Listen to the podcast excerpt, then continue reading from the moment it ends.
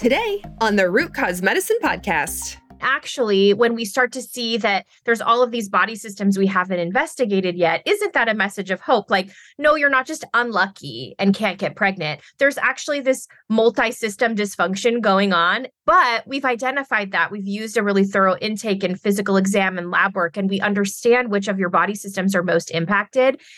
And we have the tools to make that improved. So, how empowering knowledge is everything. And that's what I really appreciate about the functional medicine approach. Hello, hello. I'm your host, Dr. Carrie Jones. And today I'm talking with fertility expert and IFM educator, Dr. Kalea Wattles, all about reproductive longevity. Now, you've heard about your overall health span and the longevity of your life, but what about the health span and longevity of your ovaries?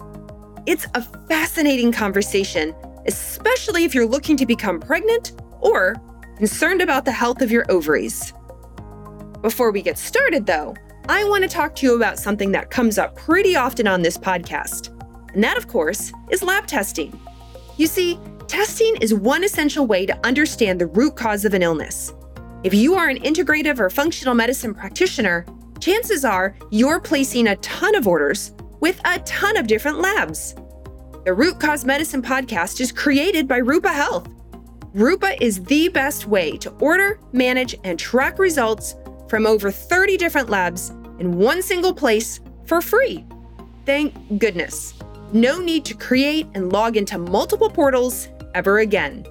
If you are a practitioner, make sure you go sign up at rupahealth.com to create a free account today. Now, let's start the show. Dr. Kalea, welcome to the Root Cause Medicine podcast. I am so excited to have you on today. I am so excited to be here. I've really been looking forward to this. I know we're going to have a great conversation. Well, when you and I were talking about reproductive longevity at first, I didn't quite understand what that meant. And once you explained it as it relates to fertility and our like reproductive age span. And that has become, you and I were just talking off camera, that has become really, really popular in the media, in famous folks, and in our friends, our friends and family who are starting to question at what age do I need to worry about my reproductive longevity? Should I be thinking about freezing eggs? What can I do to support this? So when I'm ready to have a baby, everything is good and healthy and ready to go, no matter the age. And so I'm just really psyched to talk about this because I know it freaks a lot of women out to hear, oh, you're too old. Oh, you're over 35. Oh, XYZ. And so to have you in as the expert, I love it. Well, we live in this culture where we always are aware that the clock is ticking, right? I, there's this added pressure and reproductive longevity and reproductive resiliency. I don't know. Sometimes I feel like I invented those terms. I should search it and just you see should. if anyone else is using it. But there's all kinds of things we're thinking about. We talk about lifespan and health span. And now I'm proposing that we also talk about fertile span. This is another term that I'm trying, like maybe it'll catch mainstream because there's so much to chew on here. And just as you're saying, we hear it from friends, family, patients. That's the whole reason I even became interested in this topic is you know, I see in my fertility practice women who are in their 20s and their 30s and they're coming in because they've been trying for a year to get pregnant. It's not happening. And when we actually start to do a little investigation, we see that they have diminished ovarian reserve and we'll talk about all of that but their hormones actually look like they're menopausal and i had to pause here and say what is going on these are patients who are supposed to be in the prime of their reproductive function and as a primary care doc i have a real obligation to figure out how can i get ahead of this and be proactive and what is driving this accelerated aging process in the reproductive system. Yeah. And while we're going to focus predominantly, of course, on reproduction, across the entire health lifespan, women are saying, I feel like I'm hitting perimenopause too early. I feel like I've hit menopause too early, or I feel like crashed into menopause. And it all ties in to that, again, that reproductive longevity lifespan. If you're already feeling hormonal and crappy in your 20s and 30s, I guarantee you your 40s and 50s aren't going to get much better. And so I love that we're one, that you're such a champion for this, and two, that we're going to talk about it. And isn't it interesting? I have to insert this fun piece of trivia because when I started doing my investigation, I found that losing your fertility potential in roughly midlife is almost uniquely a human issue because even other mammals like the chimpanzee who we're some genetically closely related to reproduces for most of their lifespan really the only animals that lose their fertility potential in midlife are humans and then some species of whales belugas narwhal so what that's so interesting to think about, isn't it? I really have, have thought about that often since I read that. And there's all of these different hypotheses about it. One being this um, they call it the grandmother hypothesis essentially means we lose our fertility when we're relatively young so then we can invest our time and energy into caring for our descendants so i interpreted that as we're all thriving because the grandmas of the world are taking care of us which is probably true but uh, more than just the fertility component, we know that when we lose our reproductive potential, there's all of these implications in other body systems, right? We lose our bone mineral density, cardiovascular disease, cognitive function. So, really, my whole point of focusing on reproductive longevity is to say, yes, we want you to have this happy, healthy, amazing pregnancy now, but looking beyond the reproductive system and how can we cultivate longevity and abundant health into the future? Absolutely. Hear, hear, cheers to that. How did you, yeah. before we like really get into this, how did you get into this? Like for people who don't know who you are, give them a little snapshot into your background, your history, how you did this, and what you stand for. Yeah, love it. So I'm a naturopathic physician. As I was in my naturopathic medical program, I started interning at the Institute for Functional Medicine, which was such an amazing opportunity for me to blend the naturopathic and functional medicine philosophies, which are actually so well aligned. So I always tell anyone who asks, like, what's the difference between naturopathic and functional medicine? Functional medicine is essentially an operating system. So I describe it as a conceptual framework on which I hang my naturopathic therapeutics. So it kind of gives me a roadmap to help me understand how I can solve complex chronic disease cases, but then I use all my naturopathic treatments to get the patient feeling better. So I started doing that internship. And then during, this is going to sound like a wild adventure, but while I was doing all that, I had two children during my medical program. And so becoming a parent, that was just so transformational for me. And I really realized how much I want that for anybody who desires to be a parent. So the last two years of my naturopathic program, I spent I begged the reproductive endocrinologist in my area, please take me in. I know I'm a naturopathic student and not a traditional gynecology in a gynecology program, but please take me in. And they did. So I rotated through three of the most popular fertility clinics in my area. And what I found was there were so many what we might consider lifestyle diseases in patients who were going through the IVF cycle, right? They had low vitamin D and insulin resistance and chronic inflammation and all of these things that I thought, wow, I could use my tools and maybe I can't prevent them from needing IVF, but I feel really confident that I could improve outcomes. So I started to really take this deep dive into how functional naturopathic medicine could support fertility patients and here we are. I love that. And it's so true too. When I was in practice, fertility was not my specialty, but just hormones in general. So I ended up having a number of fertility patients. And I was just shocked at the number of people who would say, Oh, I never got like, no, I didn't get any blood work. I said, Did you get have you had your vitamin D checked? Did they look at your thyroid? If you they're like, No, I'm going through IVF and I'm doing these following this very strict protocol and on what I take and the injections and the medications and egg retrieval, et cetera, et cetera. And I thought, nothing. They didn't do anything. And obviously now uh, they may have improved quite a bit. But even back then, I thought there's so much we can do from a lifestyle, maybe basics point of view, basics to us. And so I don't think people realize that. If they don't realize that this extra testing and lifestyle, and as you said, like glucose and insulin, et cetera, et cetera, plays into fertility, which we'll talk about all of this. And what's even better is you and I, again, you and I were talking before, like it's you can do something about it, right? And that's what's really exciting for those who are struggling with fertility. How empowering. Like you said, you can do something about it. And that's kind of just another added layer to why I uh, so appreciate doing a comprehensive preconception workup because, especially for people who have been diagnosed with unexplained infertility, which is one of the most frustrating diagnoses, it kind of gives this hope of it, unexplained meaning we haven't turned over every stone. And actually, when we start to see that there's all of these body systems we haven't investigated yet, isn't that a message of hope? Like, no, you're not just unlucky and can't get pregnant. There's actually this multi system dysfunction going on, but we've identified that. We've used a really thorough intake and physical exam and lab work, and we understand which of your body systems are most impacted. And we have the tools to make that improved. So, how empowering knowledge is everything. And that's what I really appreciate about the functional medicine approach. Absolutely. And so taking that a step farther, can you define for everyone like what is the difference or how do you view again that lifespan, health span, but then fertility span so people know the difference? Yeah. So maybe we'll take this in chunks. So lifespan, right, is essentially the time you have existed on this earthly planet from the time you were born to the time you depart.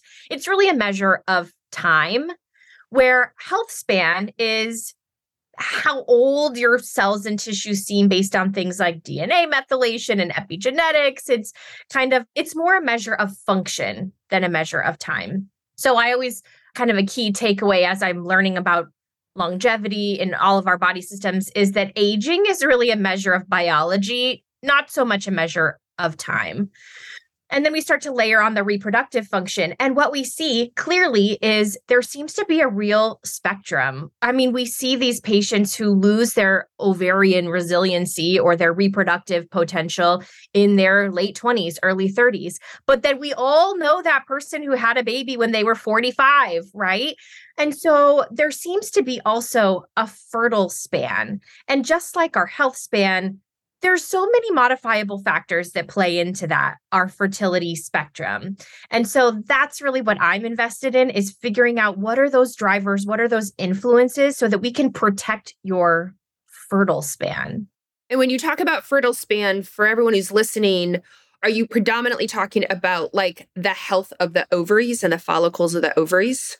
Yeah the health of the ovaries regular ovulation hormone production that protects your bones and your brain and your nervous system. Okay. All right. So for those who are listening, let's talk about like what can go wrong. What are things you think about? You'd mentioned earlier, like pathological, physiological when it comes to these systems. So for those maybe with no medical training, they could wrap their brain around this, especially as they're if they're struggling with fertility. Totally. Okay, so I think that there's maybe a couple parts to this question. So I'll start I think that's really smart to talk about what's normal. Yeah. Ovarian aging and then what we might consider pathological or abnormal ovarian aging. So, whenever I talk about this, I want to be really clear. The fact of the matter is, our ovaries are going to age. There's no way around it. Seems a little unjust to me, but I don't make the rules. So, our ovaries have a decline in function that ultimately results in the menopausal transition that likely happens in the early 50s for most of us. That is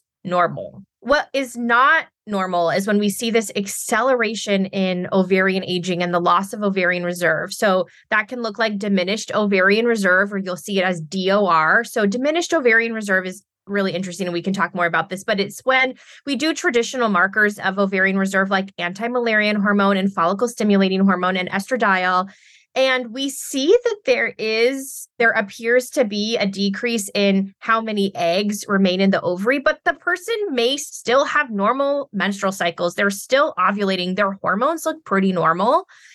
And then we have what's called premature ovarian insufficiency. And this is when the ovaries, even in someone who's young, they look perimenopausal or even menopausal, and the patient is starting to have irregular periods. They're not ovulating regularly. So it appears that their ovaries are more advanced age than they really are. And then the other layer to this is there's another diagnosis that's poor ovarian response. So that means someone is already in IVF and we're trying to kind of push on their ovaries with hormones to get them to develop some eggs and they're just not responding. So all of those categories are what I would call abnormal or accelerated ovarian aging. And when we look in the research, there's kind of two categories that I have identified as being the biggest contributors to ovarian aging, and it's oxidative stress and inflammation. Those are my big two.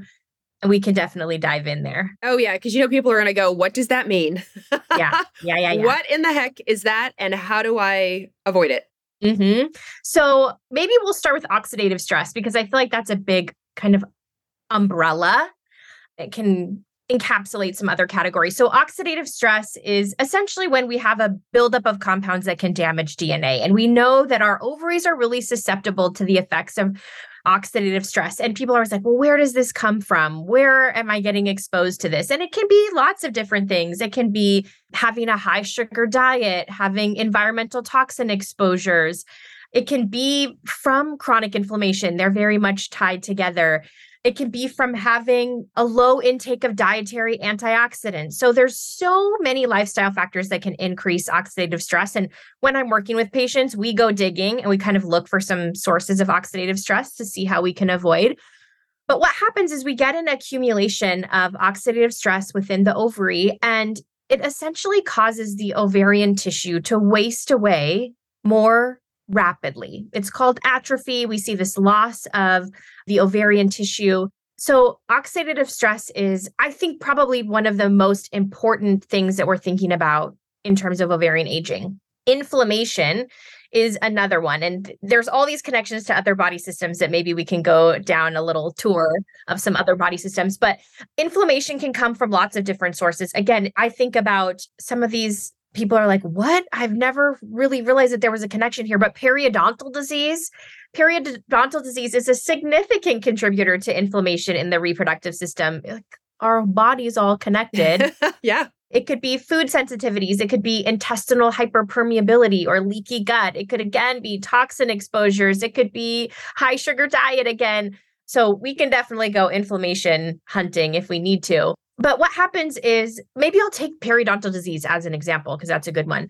We get inflammation in the gums, that those inflammatory chemicals enter our systemic circulation where they can actually travel to the ovary, infiltrate the ovarian tissue. And number one, they can affect progesterone production. So now we see lower progesterone, which causes a whole slew of issues with fertility but it can also cause a lot of inflammation within that ovarian tissue. And again, we see a wasting of that tissue. So now our periodontal disease has influenced our fertility in the ovary and in the endometrium, which is that inner lining of the uterus, we see that that inflammation can really affect our endometrial receptivity. So maybe someone is ovulating and they are fertilizing the egg. But then the egg travels to this endometrium that's very inflamed and it won't implant. So I'm thinking about this in my patients who say, I'm ovulating every month. I know I'm timing intercourse appropriately. What is going on here? And then I'll take it a step further because that same periodontal disease and the associated inflammation can cause all of these issues in our vasculature, including our heart valves. So now we're at higher risk for heart disease.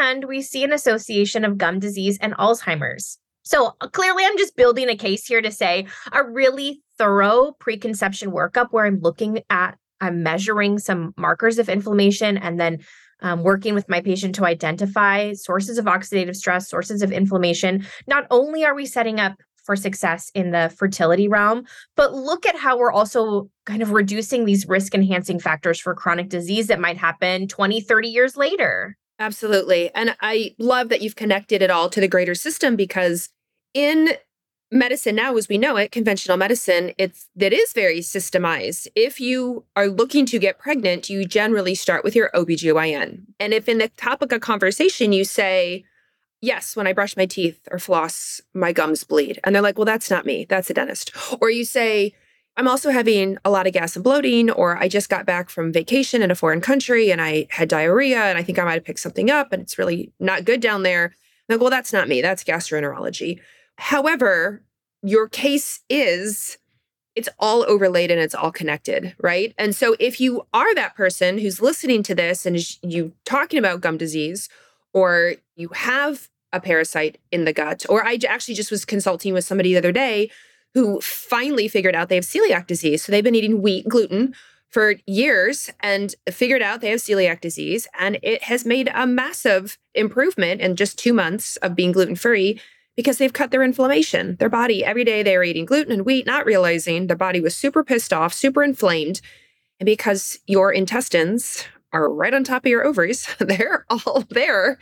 it was really affecting her hormones. And so she didn't really have a hormone problem. She had a gut problem, and, and it was due to the food she was eating. In her case, it happened to be celiac, but as you said, it could be, of course, other foods that are big triggers for inflammation. And I don't think this gets talked about enough in conventional medicine. It's like, I need to get pregnant, I'm seeing my OB, or I'm going to a fertility center, a reproductive endocrinologist. And everybody else is like, oh, well, I'll refer. Oh, God, that's GI. Oh, that's dentist. Oh, that's cardio. That's not me. But it's so related, isn't it? It's so related. And if we think about what a service it is to get these body systems in order before pregnancy, because it's a hormonal roller coaster yes. and then the postpartum time frame as well. I think about when we're not screening for things like inflammation and anemia and nutrient status before pregnancy, we're kind of setting ourselves up to deal with things like gestational hypertension or preeclampsia or anemia or gestational diabetes. And then that really can translate into increased risk again for chronic disease later. So I think I do this like big old preconception panel. And I used to feel defensive about it because we were like, oh, is that really all necessary? But now I feel very confident I can make a case for how all of these things are going to impact fertility outcomes and help support the postpartum phase and do some risk reduction in terms of chronic disease. So I'm a big believer in that comprehensive workup and also assessing some of the things that are a little bit more tricky to measure things like mitochondrial function, which we can definitely talk about in terms of ovarian aging. But there are so many body systems that it feels really relevant for pregnancy and beyond. It's no joke. Absolutely. And I do, before we get into the lab portion, because you know everyone's got their pen and paper ready to write that down, start with the mitochondrial piece and explain the mitochondrial piece what are the mitochondria for those who forgot? And then how does that relate to ovarian reserve, ovarian aging? And then we'll push into the labs. I love mitochondria. So this is fun to talk about. Yes. I want everyone to like channel back to your 10th grade biology teacher who said mitochondria are the powerhouse of the cell. So mitochondria generate cellular energy. And I describe it to patients as ovulation, fertilization, implantation, these are energetically expensive processes. So we really need cellular energy to kind of pay for those processes. That's our currency. So mitochondrial health is so vital to all of those reproductive pathways. And I'm going to get a little bit in the weeds right now, but I think it's important. So, I've heard you talk so much about granulosa cells and lecture about granulosa cells before, and I granulosa cells are beloved to me. So, inside our ovary, we have these little structures called follicles. They're essentially the egg sac. And the egg sac contains our oocyte or our egg cell. It's swimming around in there. And our follicle is predominantly made of granulosa cells. And granulosa cells, I call them the helper cells. They receive hormonal signals from the brain, they help to nourish our growing egg cell, help it thrive. And we know that the proliferation and differentiation of granulosa cells really relies on mitochondrial energy production. So sometimes when I see that someone, I'm going to give an example of someone who has low progesterone. So we know that we have our little follicle, the egg burst from the follicle, that's ovulation. And then that structure that was the egg sac becomes a new structure called the corpus luteum that pumps out progesterone. It maintains our endometrium for about two weeks until we're either pregnant and then it continues or we get our period. So the health and the vitality of that corpus luteum really plays a role in how robust of a progesterone response we get in our luteal phase. So if I'm seeing really low progesterone, progesterone maybe that rises and then falls off really quick, I'm wondering what's going on with the health of that follicle. And so mitochondrial health among other things that I'll try to remember to revisit, but mitochondrial health is one of those very vital aspects that I'm thinking about. And to kind of link this back to aging, we know that just as we age, our egg cells have less mitochondrial energy production, less mitochondrial DNA copy numbers, more mitochondrial DNA mutations. And then we combine that with this inflammation overload that we're exposed to in this world with all of our environmental exposures, and we're super stressed out, and we're, it's like, hustle culture and our gut is leaky because we're eating with the TV on and all of these things. now we have this, again, this rapid acceleration of inflammation within the ovary and oxidative stress generation, which can damage our mitochondria, which I just said is so important for all of these processes that lead to conception. So, mitochondrial health is one of the pillars of what I focus on with my preconception patients, both male and female. Mitochondria is very important for sperm health as well. So, that's the primer on mitochondria for fertility. Which, and I love that because it's so funny. A lot of people will go, Well, what's the one herb that will raise my progesterone? What's the one nutrient, you know, that will raise my progesterone? I was like, Oh gosh, it's a whole cascade. And I, just like you, I'm always like, the mitochondria play a big role. And if they are not healthy, then you can't power the car that's going to push out progesterone in a good manner. So, when it comes to testing, give us an example of the things that you, one that are common that you like to run, and then maybe some things that you used to defend and now you don't defend anymore because you just know it's really important, but it's not commonly run. Yeah.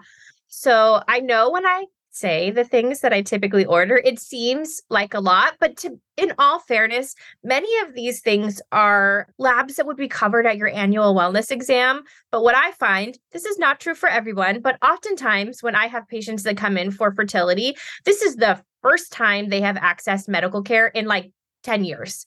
They felt healthy they had no complaints otherwise and so they just haven't seen the doctor and now they try to get pregnant it's not working they're shocked because they've always felt good but i try to reframe it like okay well how great that now you're accessing care and that brought you into my office and now we can be proactive and we have this opportunity to explore. So a lot of these things someone may have already had if they're getting their an- annual wellness exam but I'll kind of break it down. I have five categories of labs that I tend to order in my preconception screening. So, hormones, I'm looking at how the brain and the ovary are talking to each other with luteinizing hormone, follicle stimulating hormone, estradiol.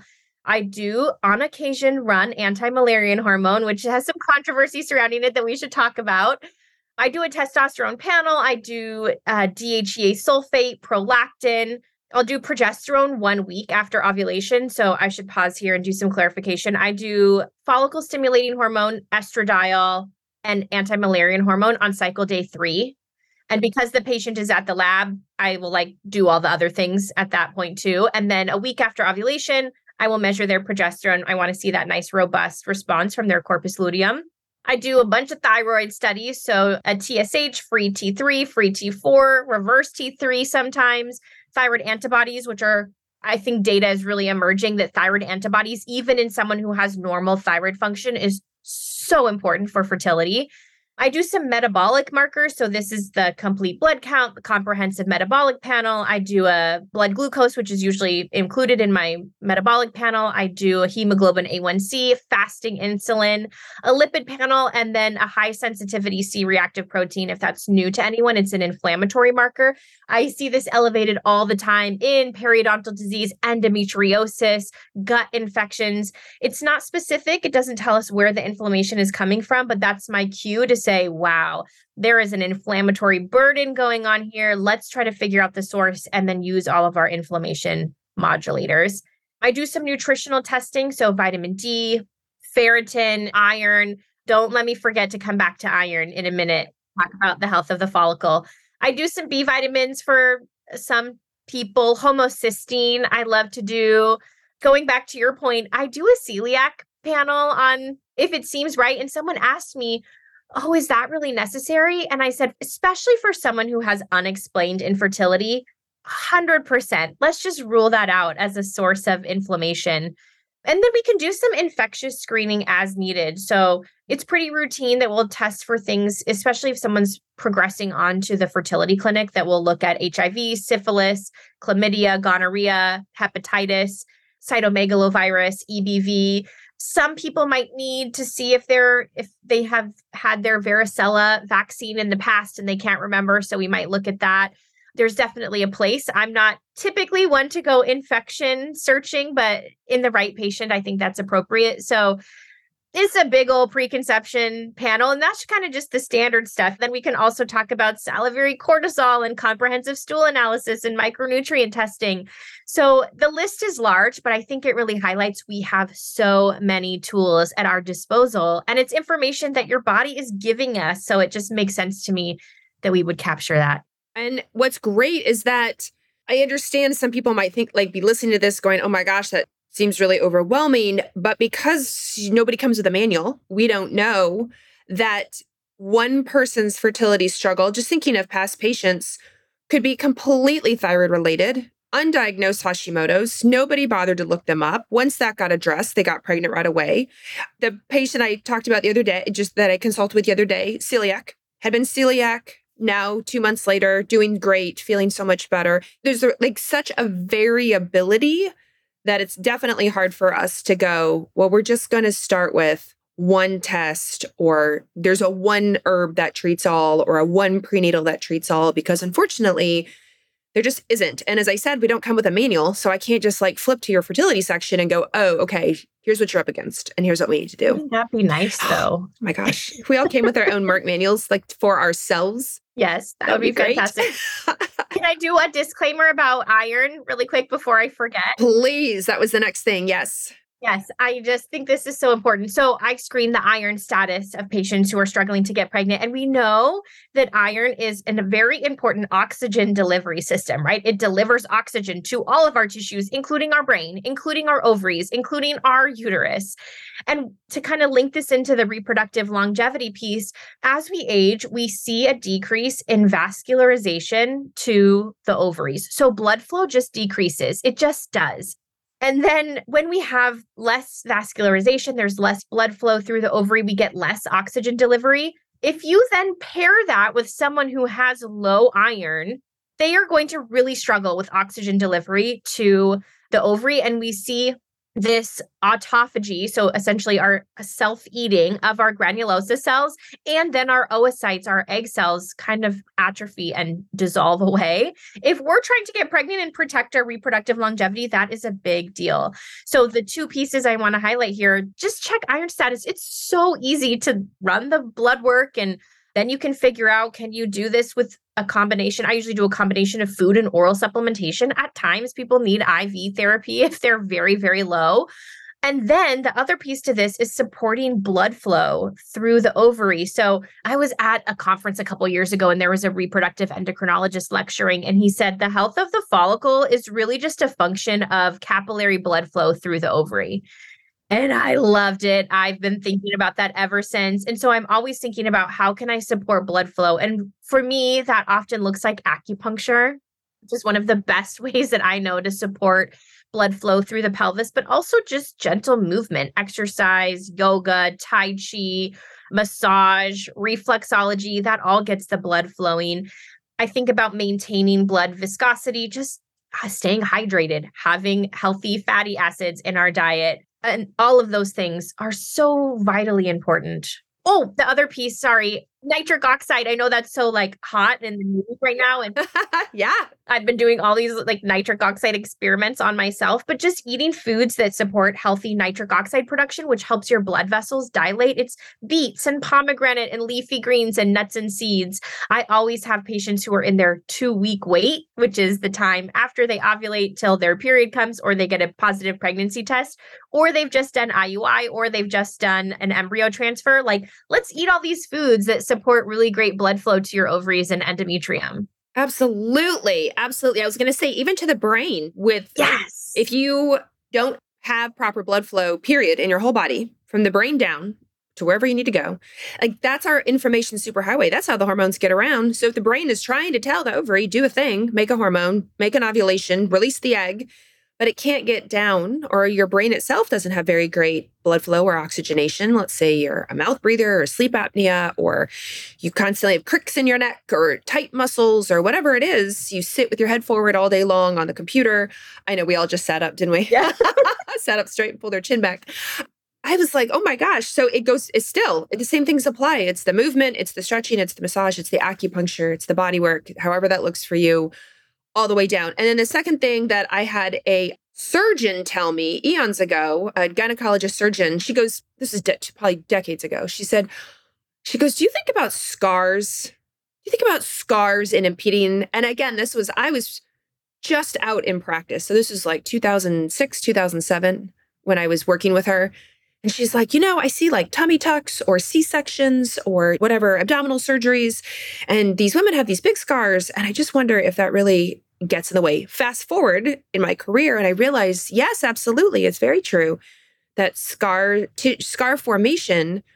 Scar formation is not logical and it doesn't care how it forms. It just forms. It's not, unfortunately, not intelligent. And so the way that it forms, it will grab onto or hold onto or adhere to whatever's around it. And so that can include fascia or muscles or vessels and and now they're stuck or trapped. And so now of course we see in our medicine scar therapy to help try to release some of those adhesions that happen. And then you add on things like endometriosis. Endometriosis, of course, does not care, unfortunately, where it adheres to or where it forms. And so it can also restrict. And so I love that you brought that up because it's not often talked about, hardly ever. And although some IVF clinics and reproductive endocrinologists do refer for acupuncture, they have in house acupuncture. So when I would talk to them, they're like, I'm not really sure how it works or why it works. I just know it does work. And I'm like, it does work, doesn't it? Yes, for a variety of reasons. Physical medicine sure does work. And I've been really encouraged. Sometimes we see patients who their fallopian tube is closed yes. because of adhesions. And I would say maybe over just the last five years, I'm seeing so much more research on manual pelvic therapy for addressing some of those adhesions endometriosis, we could do a whole talk about that. But since we were talking about labs and the link to reproductive aging and fertility, I think it's maybe interesting to mention on the endometriosis front the insulin resistance piece, right? Can we dive into that a little bit? Because I feel like that's so important that again, this maybe seems a little defensive. I had ordered a fasting insulin on a patient who had a history of PCOS and endometriosis. I was kind of serving as her specialty care. She had another doc who was her primary care, and her primary care doc said, Dr. Wattles ordered a fasting insulin. She is excessive. And you know what? Now, now I can see I'm like, it was I appreciate it because I was really going above and beyond, but it stuck with me for a long time and I felt really defensive about it. But the more and more I understand and learn about metabolic dysfunction and insulin resistance and all of the downstream effects, I'm actually really happy that we're looking at that in a variety of different patients who present with kind of cardiometabolic stuff going on. So, insulin resistance or hyperinsulinemia is one of the most common sources of oxidative stress. So we see that in patients who have a lot of insulin floating around in their body all the time, that is definitely setting them up for advanced or accelerated ovarian aging. And then in our patients, I think the PCOS connection is more clear with insulin resistance, but sometimes we don't think about it as much for endometriosis.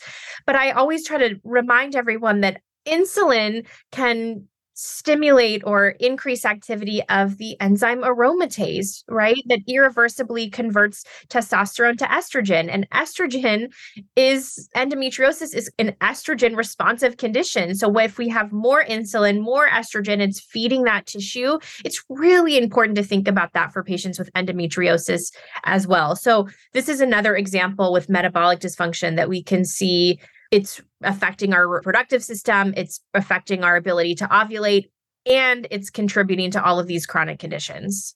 And being on the more functional spectrum, the insulin reference range is so large. I mean, it can be 2 to 20, up to 25. You may be listening to this right now, you have your labs pulled up, and you look at your insulin and you go, well, 25 is the cutoff. I'm at 18. I'm in the range. Good to go, right? Right. And that's how pro- your OBGYN probably told you you were fine. Your endocrinologist probably told you we're fine. Primary care, yep, you're in the range. 25 is the cutoff. You're fine at 18. I was reading a study, and I quote this study all the time because we, you and I, and our a lot of our colleagues obviously have a much narrower yes insulin, right? Usually you will hear in our field like anywhere between two and five is normal, two and seven, but usually it's two and five. So I found this study where they talked about cardiometabolic risk, and they said if you have high insulin, you have three times the risk of cardiometabolic syndrome. So, cardiovascular disease and metabolic syndrome squished together. Not good. And I thought, well, what's high insulin? And high insulin to them was considered like nine, anything over nine. And then they had like medium level insulin, which was like five to 8.9. And I thought, then why is the range up to 25? If this study on humans is showing that you get a three times increased risk for cardiometabolic syndrome over nine or 10, then why is the range up to 25? And so this is why I know it can be frustrating for people who are listening who are like, oh, I've gotten some of these markers checked and I've been told I'm, quote, normal, I'm in the range.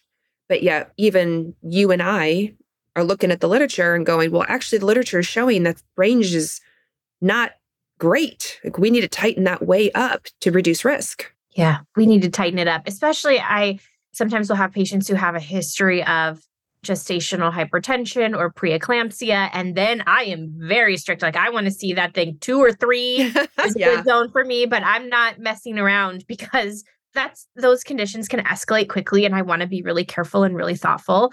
But I think I'm hopeful that we start to adjust some of these reference ranges as more and more data emerges about the risk with much lower values than we see on a traditional reference range. Yeah, absolutely. 100%.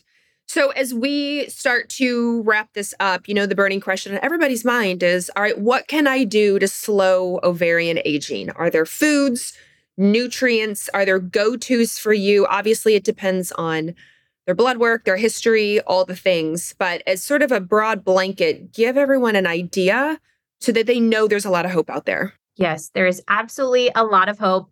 This is why we call it modifiable lifestyle factors because we can do something about yes. it, right? Which is so comforting and reassuring. So I keep joking with my friends and family that I'm going to write a book that's like the ovary friendly lifestyle or something like that because there's do just it. so many things we can do in our everyday lives. So let's start with nutrition. I'm a food first kind of doc. And so I think it's really important that we start there. So the first thing I'm going to say is I like to be mindful of advanced glycation end products or AGEs. And I'll just give a little context around this that AGEs, they can form in the body, but they're mostly from food. And this is when a sugar reacts with a protein or fat under high heat, high temp, dry heat conditions. So I'm thinking fried foods, baked goods. That's where we're really set up to have a sugar and a protein or fat reacting under those conditions. And when that happens, we generate these compounds. They're called advanced glycation end products, and they essentially damage DNA. And they do a couple different things in the ovary. So, number one, they can concentrate in the follicular fluid, which is that soup that our egg cells are swimming in, excuse me, and they cause all kinds of DNA issues in our egg cell. They also prevent our granulosa cells from receiving those hormonal signals to the brain. And there's actually some data showing that women who have PCOS have higher concentrations of advanced glycation end products in their follicles. So I hmm. definitely have my eye on that. So I try to just reduce sources of advanced glycation end products is there an opportunity to remove some fried foods remove some baked goods? I don't want to like remove all joy from life but how can we start to really look at these things thoughtfully? The other thing is antioxidants. We know that antioxidants are one of the major way that we can combat ovarian aging. There's actually some pretty good data on things like vitamin c vitamin e Melatonin is a really wonderful antioxidant that can concentrate in the follicular fluid. Things like resveratrol, curcumin, quercetin. What's amazing is that these are also some of the same compounds that can support longevity in our immune and cardiovascular system. So we're getting some added benefit here. So in my practice, I use a food plan that's called the Mito Food Plan. It's from the Institute for Functional Medicine. It combines mitochondrial support foods, antioxidants. We're eating the rainbow. There's lots of fiber, healthy fats. So that's where I typically begin. I love it. And I think this is really helpful for people who are feeling overwhelmed or they have had no direction or they have been they have lost all hope, sent off to a reproductive endocrinologist or a full IVF center, and they're thinking, is there not anything I can do? Is there nothing I can do or, or add into or remove from my lifestyle plan, diet, what have you? And this is so wonderful for somebody to go, oh, there's like a whole plan. I can do that. I can cut out fried foods. I can eat the rainbow. I can add in some more fiber. this is totally modifiable without losing joy. I love that you said that. I don't want to give up all joy. Gotta keep the joy. And then, in addition to the dietary component, I try to cover all the modifiable lifestyle factors. So, sleep is a really important one. We talked about melatonin, and we know that if you're, I tell patients, I want you in bed by 11 p.m. in a room that's so dark that if you hold your hand in front of your face, you can't see it. Like, let's get this room as dark as possible so that we get that natural melatonin increase. And we know how important melatonin is for placenta development too. So it feels like a win win. Exercise, we talked about the benefit of the blood flow with exercise. And then stress management or stress transformation strategies. I know people are like, okay, I know I should not be stressed. Everybody knows that. But there's actually a really interesting paper I was reading about oxidative stress as a cause of ovarian aging. And they called out pressure. And I was like, what does that mean? And they said, contemporary, the contemporary woman is under so much pressure to work and family and friends and to do it all. And the cortisol response that that generates and the oxidative stress that that generates is probably one contributor to why we're seeing more women in their 20s and 30s who are struggling with their ovarian reserve. And I thought that was such an amazing call out because it's so true. It's kind of what we talked about at the beginning of this episode. The clock is ticking, do it all, hustle culture. So I actually think that that is a really important piece to look at as well. I love that. I think like 10 or 15 years ago, no, maybe 10 years ago, when hustle culture became hashtag hustle. Everyone had the cute little signs on their desk that said hustle babe or hustle culture or boss hustle babe, harder. Yep. hustle harder. And I was like, stop doing that. I was like, no, no hustle. Hashtag don't hustle because I was seeing it in cortisol, you know, working in the realm of hormones. And I was like, no, don't do that. Oh my gosh. And now it's made its way into the literature and you're talking about it here and potentially affecting fertility and so many other things. Absolutely the last layer I'll put on here. There's like so much more we could talk about, but I know. um, just for the sake of time, uh, with some testing, I know we talked about testing, but there's some therapeutics that might be helpful if we really need to support the health of that follicle. We talked about antioxidants. Vitamin D is so important for the health of our follicle. And then also DHEA to kind of link this back to the aging piece. We see a natural decline in DHEA as we age. Once we're hit 25, it starts to decline again. Seems a little unfair to me right? And it's so important for maintaining our body composition and cognitive function, but it's also really important to support energy production within the follicles. So I test DHEA, and not people always ask me, like, my friend took DHEA and never had any testing. And I know that happens a lot. I like to test and then supplement as needed.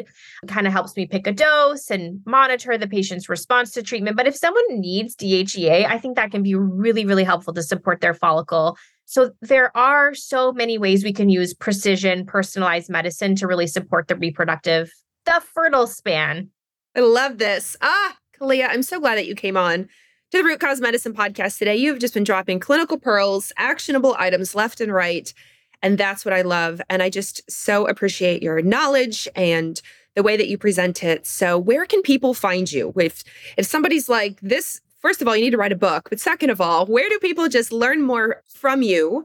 Or if they want to see you as a patient, or maybe they're in an area that they are struggling to find a practitioner, like how would somebody do that? Yes, absolutely. So if you'd like to learn more about fertility specific information, I love the gram. So please find me on Instagram at functional fertility. You can also head to my website at drkaleawattles.com access to functional medicine is so important to me. The Institute for Functional Medicine has a find a practitioner resource. So if you head to ifm.org, you click the find a practitioner link and you can actually enter in your zip code and you'll find all of the practitioners that are located near you. And sometimes they're not in your neighborhood, but they're in your state and they offer telemedicine visits. So definitely head to ifm.org, search find a practitioner and we'll get you connected with a functional medicine doc near you. I love it. Fantastic. Well, thank you again so much for being on the Root Cause Medicine podcast today. It has just been absolute pleasure. I've learned a ton. I know everyone else has too. So thank you. Thank you so much. Oh my goodness. Thank you so much for listening to today's episode. I have one quick favor to ask before you go. If you loved today's conversation, Would you mind leaving us a review on whatever podcast platform you're listening on right now? My whole goal is education. So, positive reviews are actually the number one thing that help new people discover the show. You're amazing. I so appreciate it. And I'll catch you on the next episode.